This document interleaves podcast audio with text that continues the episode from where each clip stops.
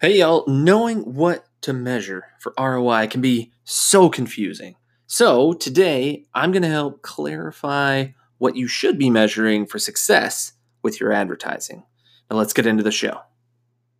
If you don't know who I am, I'm Matt Quirk, and attorneys hire me to build systems that attract and qualify clients before you speak to them on the phone or in person. So, now my best piece of advice is always to start with the end in mind. Usually that's a new client. So, we're going to talk about that and from that frame of reference, not going back and doing repeat client work with someone you've already done work with, but from a new client standpoint. So, you got to start with the end in mind. So, I always like to, to work backwards from the end goal. New client, what comes before that? What comes before that? What comes before that? Identifying those points is really what is going to help you understand what to measure when you run ads. So, start with a new client. All right. Well, what what's one step before that? Well, what must a client have or maybe not have in order to become a client? So there's that qualifying step.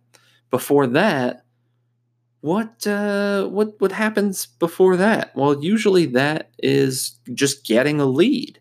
So that could be from a referral or an advertising source or some other form of marketing that you're doing. Uh, it's like okay, great. So we got a lead now. Now we can kind of we know what the process is and and what that takes to get a lead turned into a, a client. What what do those metrics look like? So we go further so, okay, now we got a lead. Well, what happened to allow us to get that lead? So, so we look at well, was it the advertising channel? Was it the you know the referral?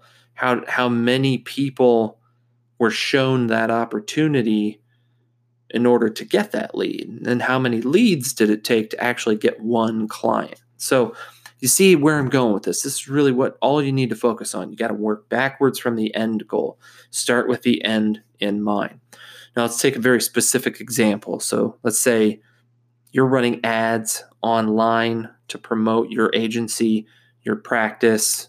Uh, maybe even it's just one specific um, problem that you're you're out there looking to solve. So maybe you're you're doing bankruptcy claims for small businesses in the I don't know uh, accounting niche, accounting industry, who also work with maybe small businesses. Maybe maybe you got some synergy there. What does that look like?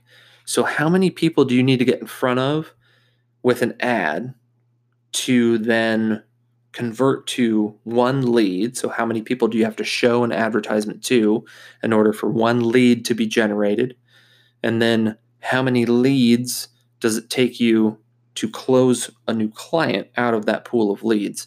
So you see where I'm going. Like you can start from the front, but it's kind of weird. So if you start from the end in mind, and sometimes you'll have to do some some testing, but it's totally worth it. So some of the metrics in that sense, if you're advertising via a, a paid advertising channel like Google search ads uh, or or Facebook ads or LinkedIn, whatever the platform that you're using, make sure that the platform is kind of the last last step. All those measurements that you can get from the platform itself make sure that you start with the end in mind.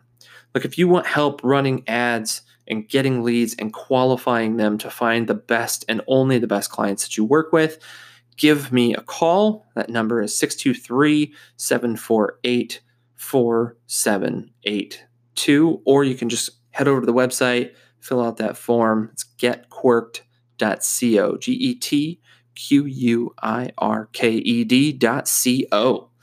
I will talk at you next time.